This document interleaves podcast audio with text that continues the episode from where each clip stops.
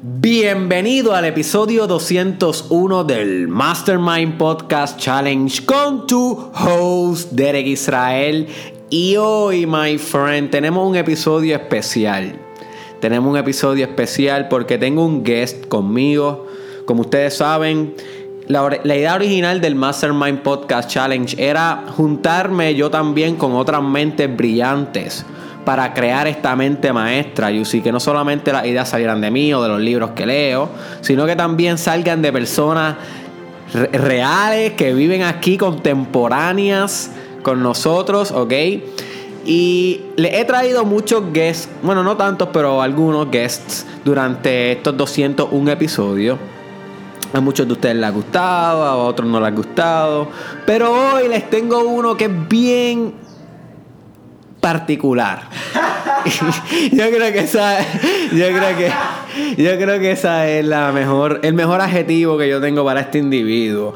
Este individuo, eh, desde que yo comencé el Mastermind Podcast Challenge alrededor, eh, no el challenge, sino el Mastermind Podcast como tal, hace un año, yo quería tenerlo de guest, así que hoy eh, un día que es muy chévere porque al fin se nos dio esta oportunidad de sentarnos. Yo se lo iba a dicho desde el principio, él lo sabe, pero hasta hoy no fue el día que nos pudimos reunir y hacer que esto fuera realidad.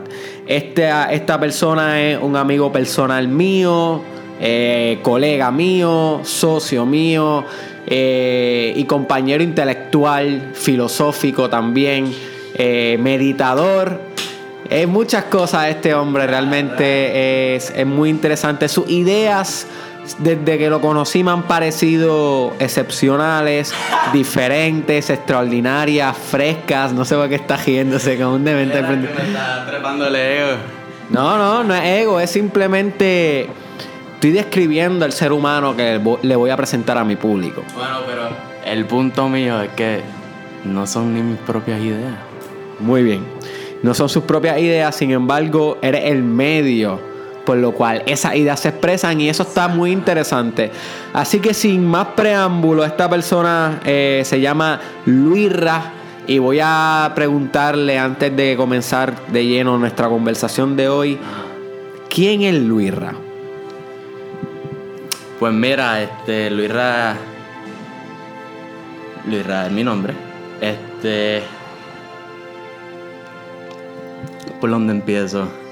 Contra, pues, mano, en verdad. He entrenado toda mi vida para ser un psicólogo clínico y en eso yo estuve ocho años en ese journey. Desafortunadamente no pude terminar ese capítulo de mi vida al cual me llevó al abismo más increíble que yo jamás he experimentado. Y la persona que yo soy hoy en día y las transformaciones que he dado, no he hecho casi nada. No he hecho nada para conseguirla. Nada. Una vez que tú aprendas cómo verdaderamente soltar el coraje El coraje es una emoción literalmente de los más profundos del infierno. Es ahí donde te va a llevar. Una vez que tú aprendas a soltar el coraje, a perdonar a todo el mundo, en especial a sus padres, las cosas empezarán a caer en su lugar. Es la cosa más increíble. Y pues hoy en día Ahora pues soy negociante, estoy bregando unas cositas interesantes de real estate, pero no quiero hasta el momento zumbar ese tipo de información sobre mi negocio ni nada, porque tal vez toquemos aquí unos temas que a mis clientes que son baby boomers este, envejecientes, pues tal vez lo pueda, qué sé yo, no estar de acuerdo, chocar y pues, y respeto eso, ¿me entiendes? Pues ajá, esa es la que hay. Para los que no saben, Luisra es una persona que no es muy eh, conectado en las redes sociales. Eh, Así que esta es la primera vez que estamos escuchando las ideas de este tipo de personaje en público, a un nivel eh, de masas. Así que es muy es, un privilegio este día y, y, sé que sé que esta conversación va a estar súper interesante y que le va a agradar a muchas personas. Me interesó algo que dijiste sobre que el momento que tú decides perdonar, todas las cosas caen en su lugar. Aquí en el Mastermind Podcast Challenge tenemos un episodio sobre el perdón. Ahora bien, quiero que expanda un poquito más en esa idea de cómo para ti eh, significa o cómo, cómo tú interpretas que el perdonar hace que todo caiga en su lugar.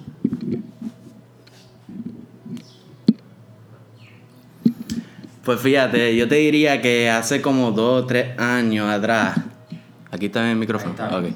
hace como dos o tres años atrás, um, estaba full metido en el side D, en, eh, ah, bueno, whatever, estaba full metido en lo de psicología clínica y este tenía mucho resentimiento, mucho coraje, mucho resentimiento contra mi madre loco.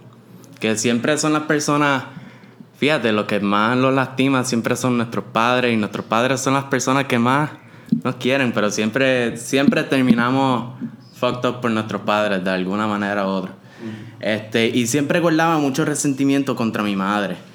Y a la misma vez estuve estudiando intensivamente toda la cuestión de la psicoterapia asistida con psicodélicos. So que tuve una experiencia psicodélica este, con hongos que contienen psilocibina. Este, me zumbé como 8 gramos. Y, pero había preparado ese trip. Lo habría preparado, lo preparé. Este, tenía una idea de cuáles eran las cosas que quería lograr y quería... Me había escrito así en un papel como que lo que tengo que enfrentar, este coraje, este resentimiento que tengo.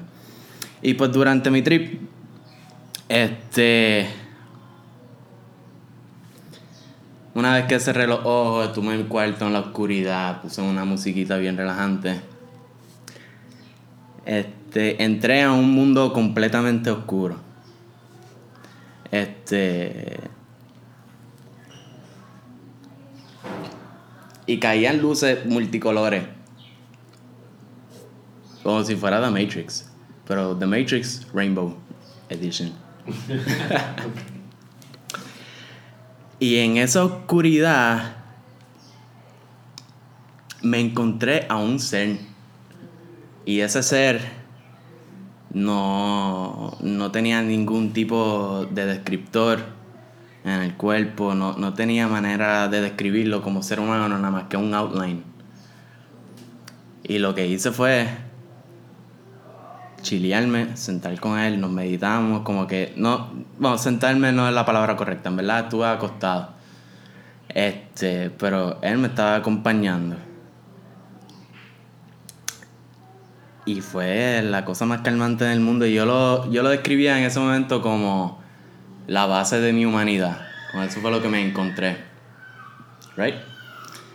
Y pues estuve chileando con esta figura un buen rato hasta que me levanto.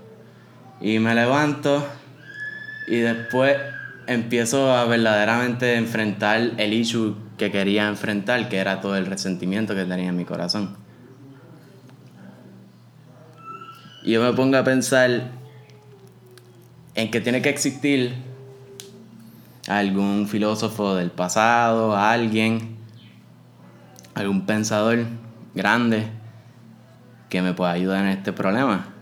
Y ahí rápido entró la idea de Jesucristo, que él es este, uno de los pensadores más influyentes de la historia, ever. Nada, y pues claramente el viaje de Jesucristo es perdonar, eso que decidí escribirle una carta a mi madre. Este. Y fue la experiencia más intensa de mi vida. Um,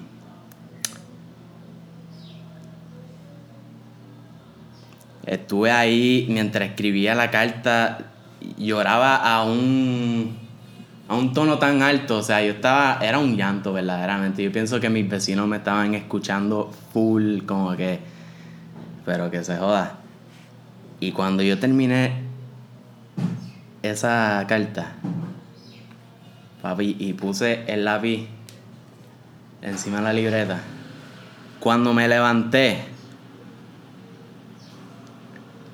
literalmente me sentí más liviano, como si hubiese rebajado 10 libras en ese instante. Y me impresionó tanto que empecé a brincar. Y brincaba más alto, como si, como si tuviese piernas súper poderosas. Una cosa brutal. So que después de eso, me tiré para el, el Museo de Arte que estaba ahí al lado. Este. Y hay unas obras bien interesantes de Jesucristo. Hay uno ahí este, y era todo serendipity que de repente fui para un museo porque quería ver arte y lo que vi fue, tú sabes, una galería de Jesucristo, hijo de puta. Um, nada, y era Jesucristo saliendo de la sepultura y todos los romanos estaban abajo como que había un caos entre la gente porque no podían creer. Ah, Loco, yo estaba tripeando bolas mientras todo esto estaba ocurriendo, como que se veía tan real, como que esa figura de Jesucristo mirándome a los ojos, bien guillado. Los ángeles, todos estaban como que no podían creer lo que estaba hasta los ángeles no podían creer lo que estaba pasando, como que este tipo resucitó aquí y la gente mucho menos, ¿me entiendes? Y pues, nada, de ese momento en adelante fui creyente pero...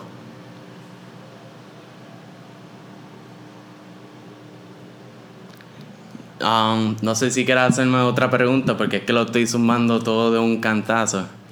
Porque este, estoy a punto de llegar al, al, second point de cómo es que el perdón se queda corto sin el sin el sin la cuestión del libre albedrío. Pero después yo quiero escuchar tu punto de vista porque sé que tú eres súper pro libre albedrío. Yo no sé. ¿No sabes? Pues vengo aquí a, a zumbarte con lo mío, a ver si. Este. Y nada, mira, después de eso la vida me fue súper bien, súper bien. Conocí una super novia, whatever. Este. Nos dejamos, pero y eso me trae una tristeza y por esa tristeza empecé a colgarme en la escuela. Y después de eso pues me tuve que quitar. Y eso fue el peor abismo de todo. Definitivamente el peor. Traté de todo, mano. Traté de todo. Traté psiquiatría. Traté psicología. Traté de meterme al Army. Traté de meterme a los Marines. Traté de meterme al Navy. Este trata de hacer un millón de cosas, trata de conseguir tales trabajos. Todas me votaban, o sea, no daba pie con bola, para nada. Y tú sabes el coraje y la frustración con el que yo andaba todos los días conmigo mismo. Era el peso más increíble que tú te puedes imaginar. Todo y escuchando mis propios pensamientos como un idiota no, tus pensamientos no son tuyos, you don't create them. You don't need to listen to your own thoughts. Eso es otro viaje que no sé si lo apunto a ver. Um, ¿Dónde estabas? En que estabas con un gran estabas con un gran peso todos los días contigo mismo porque estabas en este proceso eh, depresión Ah, eh, donde no tenías nada y tenías que cargar con ese peso. Sí, sí, sí. Pues mira, este. En todo este viaje yo empecé a escuchar a un pastor en, en YouTube. Este, él es un tipo incómodo. No me digas que es que hace ¡Pam, pam, pam! ¡Tira no, loco, pero te digo que uno tal vez igual de tostado. igual de tostado. Igual de tostado. Se llama Jesse Lee Peterson. A mí me encanta. Lo pueden buscar. Él es súper controversial porque él es súper anti-political correctness y todas estas cosas que yo soy pro de ellos también. Este. Pero nada.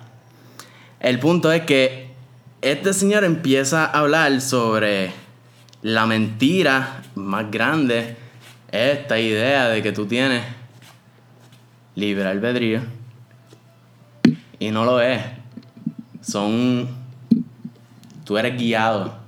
Y tú eres determinado. Tú eres guiado por tu crianza, guiado por tu genética, guiado por la, por la verdadera voz de Dios, que es una revelación, que es un gut feeling. Y guiado por el diablo, que son nuestros pensamientos. El ego. Y el ego, exacto. Pero nunca vas a encontrar evidencia de de libre albedrío. ¿Tú puedes darme una evidencia de libre albedrío? ¿Cómo?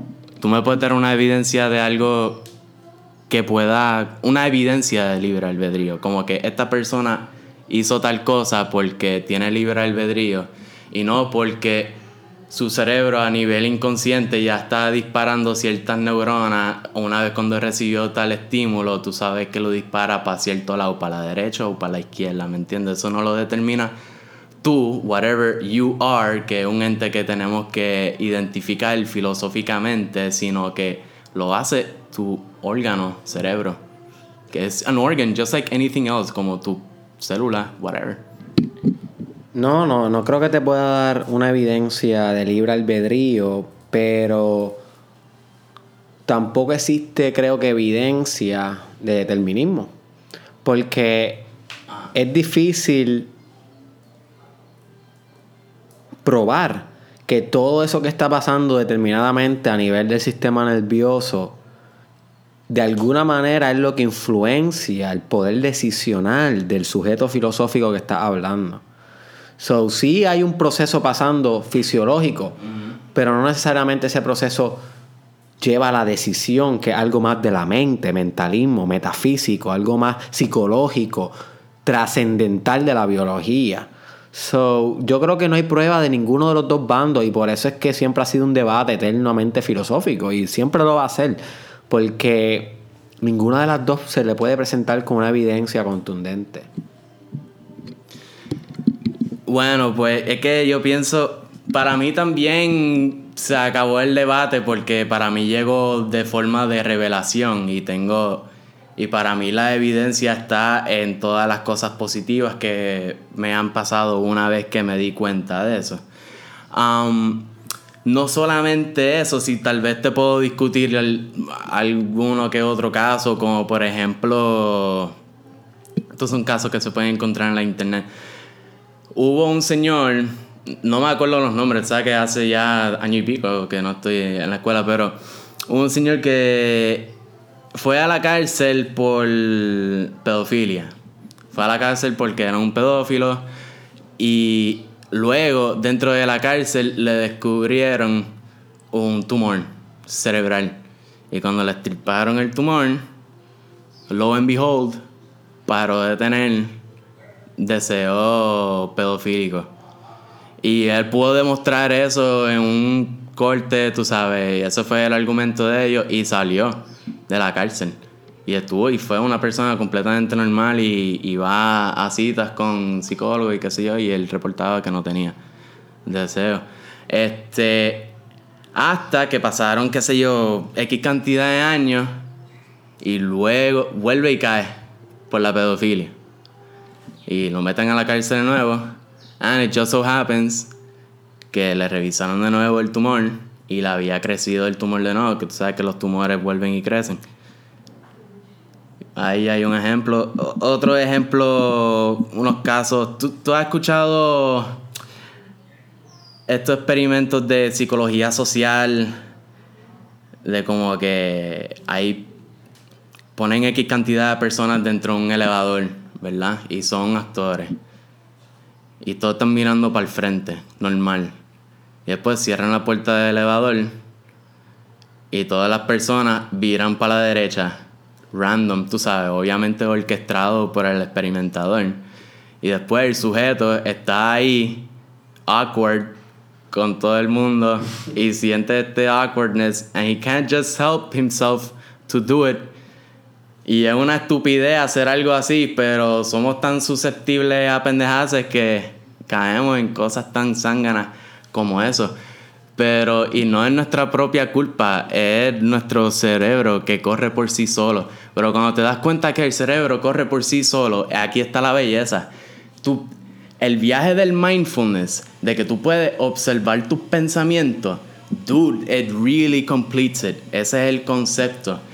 Porque tus pensamientos no son tuyos, son este, or ego trips, o aferraciones, o el bot del diablo, o tu cerebro que corre by itself, that does willy-nilly shit y a veces la caga.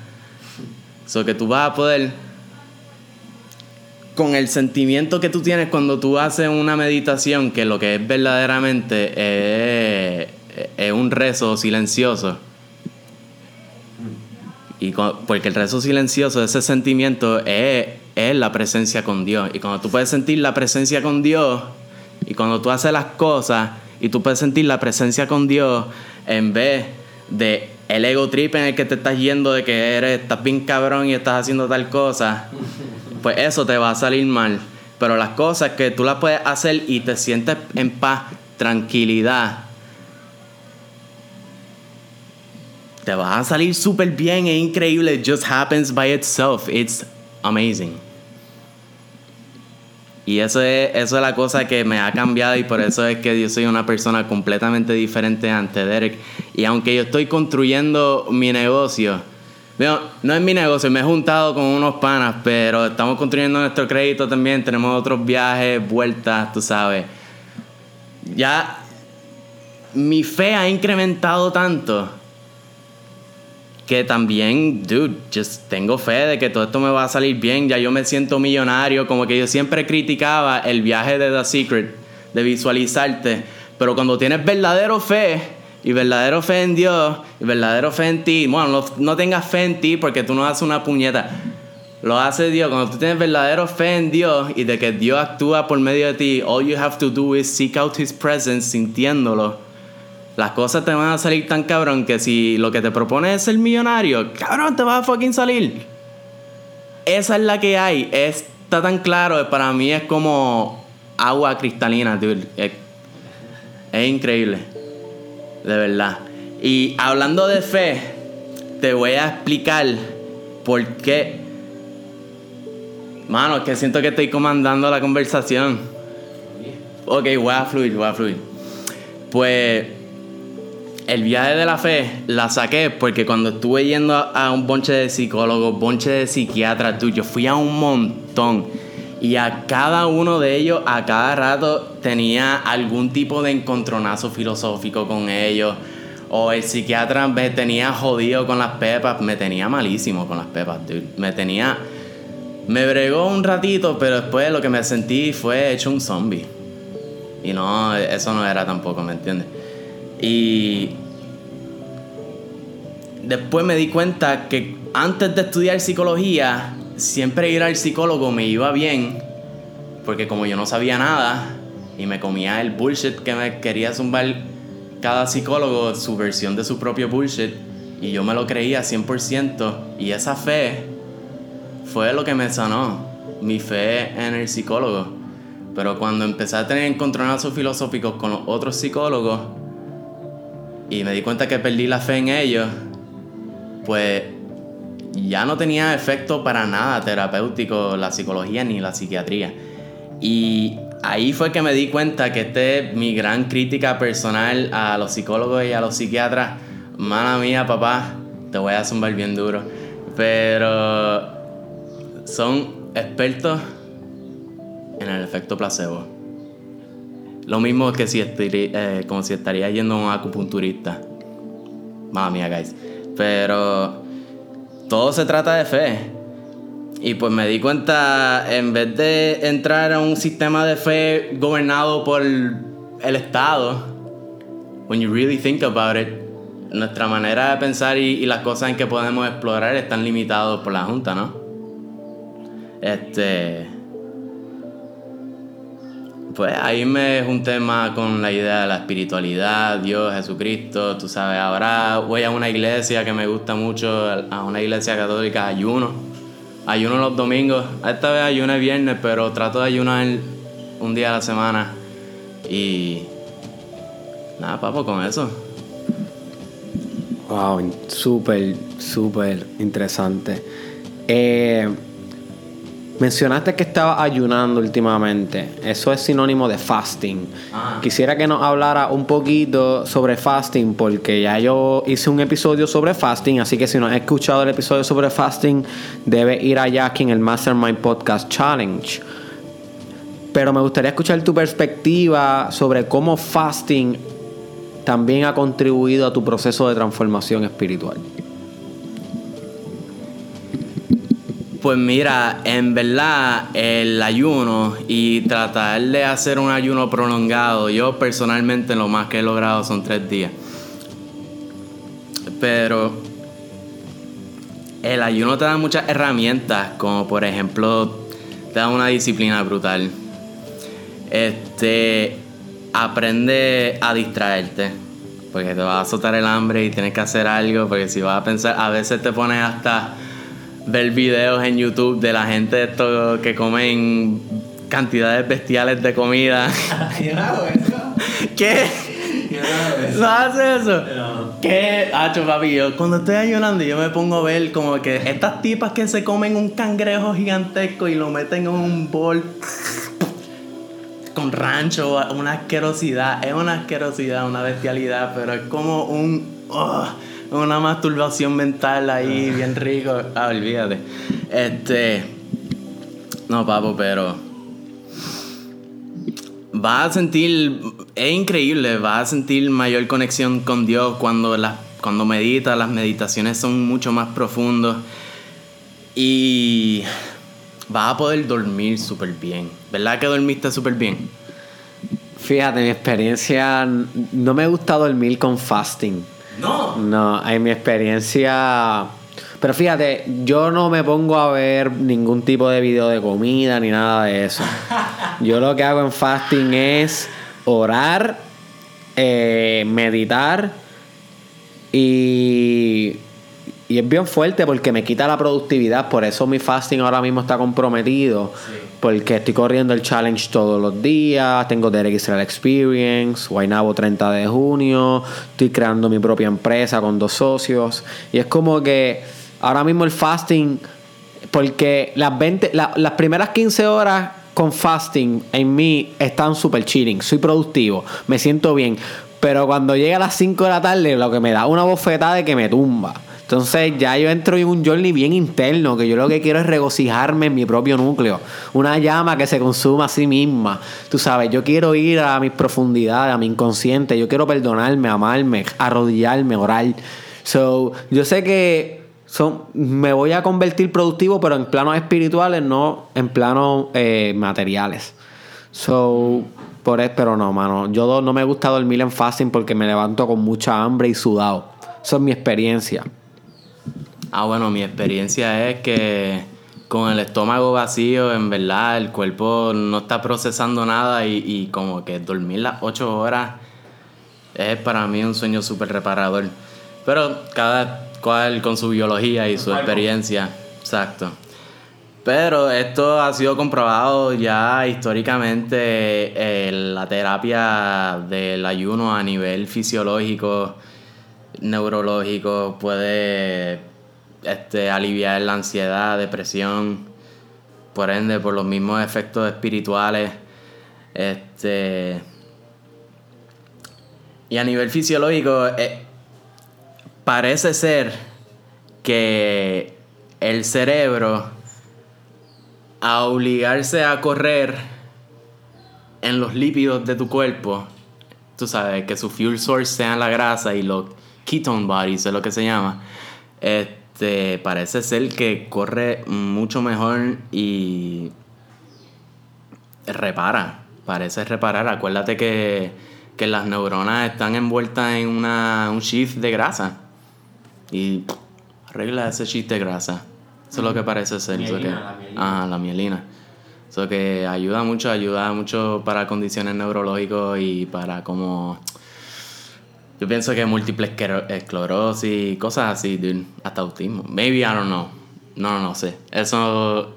Don't take my word for it. Esa última parte. Este... Pero sí, sí. El ayuno. Tremendo, tremendo herramienta.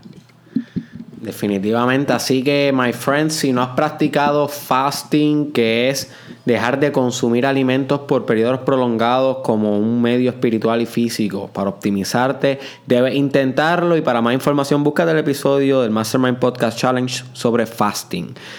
¿Alguna otra herramienta, Luisra, que tú consideres esencial para la transformación espiritual de una persona? Ya que mencionamos fasting, mencionamos el perdón.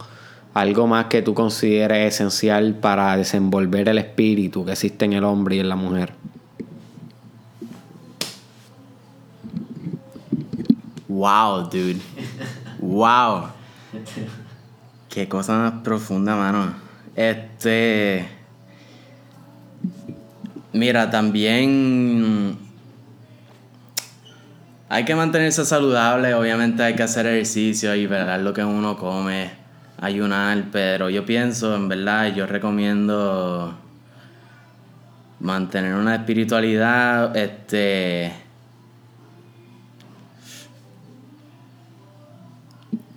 si tienes acceso a alguien que te puede guiar bien en un viaje introyectivo sanador de psilocibina, yo lo recomiendo. lo recomiendo de verdad, lo recomiendo. Pero no solamente eso, lo recomiendo por sus efectos neurológicos. También eso está súper comprometido de que aumenta tus niveles de serotonina permanentemente permanentemente por la reparación que ocurre entre... estamos hablando de terapia asistida con psicodélico. Sí, sí, sí, sí. Pero eso es más por la cuestión fisiológico. Ya una vez que tú cumples con el trip espiritual, es que no vas a querer volver a ese lugar. No te hace falta. Te lo juro que no te hace falta. Yo me lo tomo de vez en cuando, pero es un gramito, dude. Ya yo no voy a, a tripear bolas por ahí. Como que me zumbo un poquito y me siento súper bien en el día. No me siento tripeado at all. Como que aumenta mi creatividad y me siento un poquito más elevado. Pero el efecto neurológico permanente que tiene en mi cerebro, yo lo noto. Las cosas corren más fácil. De verdad. Microdosing, basically. O sea que está recomendando entonces terapia asistida con psicodélicos eh, como optimización espiritual. Definitivamente hay organizaciones que se ocupan de este tipo de estrategias como métodos de investigación para luego comercializarse. Tenemos lo que es MAPS, que es Multidisciplinary um, Association of Psychedelic Studies. Eh, yo lo sigo mucho también, me mantengo bien informado en el tema. Eh, el Edge de la psicología definitivamente tiene efectos reparadores, medicinales, terapéuticos. Así que deberías explorarlo si eres profesional de la salud mental y también si eres coach o cualquier persona orientada hacia nuevos tratamientos que están en la vertiente de la medicina y de la psicología. Psychedelic Assisted Therapy, my friend. This is the game. This is the edge. The edge, de la psicología. algo de eso. Este, no tienen que tirarse un algarete, no tienen que hacer algo ilegal, pueden ir a... Caramba, ahora mismo no me la sé de memoria, pero hagan su investigación en internet. Hay organizaciones que son internacionales, vas a tener que viajar, pero puedes, puedes utilizar un viaje de ayahuasca que también es igual súper terapéutico y es completamente legal porque lo estás haciendo con chamanes, con gente que te van a guiar, con gente que te va a ayudar, no lo vas a hacer random circunstancias raras, gente dándote sustancias raras. No confíen en gente rara, por favor, mi gente. No, definitivo, todo en balance funciona. So que recomendamos que hagan su research en caso de que quieran algún tipo de estos tratamientos. o sea, lo que, recomendado, lo que les recomendamos es que hagan las cosas legalmente, ¿ok? Así igual que la marihuana tiene sus efectos medicinales, pero se debe hacer de una manera legal. Igual es con estas tecnologías, porque Hay que cambiarle el nombre, Luis Rael. No son drogas, son tecnologías. Yo veo las yo veo las drogas como lo que te hace daño y si no hay pruebas contundentes científicas que este tipo de tecnologías psicodélicas hacen daño y solamente lo que estás tirando las investigaciones desde el 2010 hacia adelante es positivismo a nivel de salud mental, depresión, PTSD, eh, HGHD, eh, adicción, alcoholismo, al tabaco, al gaming, al internet, al, a la porno eh, creatividad, ¿sabes? Si estos son los hallazgos, hay que cambiarle el nombre de droga tecnología. Yo pienso, y qué bueno que estamos teniendo esta conversación en público porque eh, es el edge, es el edge de la medicina y, la investigación es contundente, ¿ok? Esto no es inventos de nosotros, ¿entiendes? Eso es así, entonces, este, mano, ¿qué otro tema te gustaría tocar? Bueno,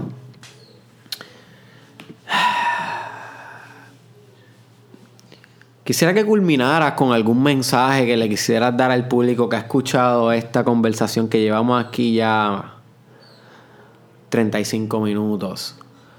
Eh, nos has contado tu historia, nos has contado partes bajas de tu vida, partes altas, realizaciones espirituales que has tenido, herramientas espirituales. Has recomendado también.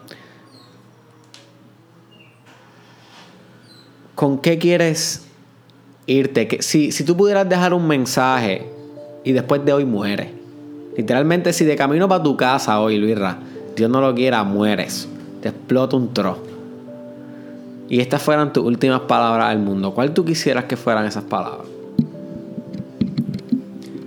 Yo les aseguro a su público que tus padres, they fucked you up somehow. Tienes que perdonarlo. Siempre perdónalo, suelta el coraje. Y una vez que tú sueltes el coraje y tú, tú sabes, una vez que tú puedas eliminar esa emoción de tu vida, tú verás como todo va a empezar a caer en su sitio. Ahí es cuando tú vas a tener tu amor, eh, tu corazón en el lugar correcto, porque tu corazón nunca puede estar en un vacío. Siempre tiene que estar lleno, tú lo llenas con algo. ¿Me entiendes? Y si tú puedes eliminar el coraje, de tu corazón, lo único que lo reemplaza, papi, es el amor. El amor, lo, se llena de amor. So que cuando tú eliminas el coraje, automáticamente estás amando a todo el mundo. Cuando tú sueltes, cuando tú puedes decir yo no te odio, es lo mismo que decir que yo te amo, te lo juro. Ese es el viaje. Medio blanco y negro. Inténtalo, a ver cómo te salen las cosas. Wow, gracias. Familia, se los prometí que era una persona eh, que iba a ser un privilegio escuchar. ¿Alguna red social, alguna manera de conectar contigo, Luisra, para todo futuro cliente, persona que quiera hacer networking contigo, compartir ideas? Maybe aquí el amor de tu vida te va a tirar después de esta conversación. Nada, Dios me lo pone por el camino, estamos chilling. ok, so no hay redes sociales, nadie sabe quién es este tipo. Sabe quién soy yo. Perfecto. So, Luisra, muchas gracias por haber compartido aquí en el Mastermind Podcast Challenge.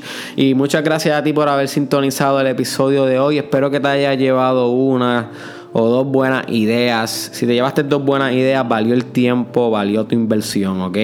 Así que recuerda de suscribirte a mi canal de YouTube, Derek Israel, ¿ok? Para que no te pierdas ningún video. Si estás escuchando esto en Facebook, mueve tu trasero para YouTube porque en Facebook los videos no siempre te llegan, my friend. Y si estás fucking puesto para tu desarrollo personal, sígueme en YouTube, mi hermano, mi hermana, que va a estar, mira, puesto todo el tiempo in the edge. Porque eso es lo que yo te ofrezco. Nada más ni nada menos que estar en el borde del potencial del éxito y del espíritu.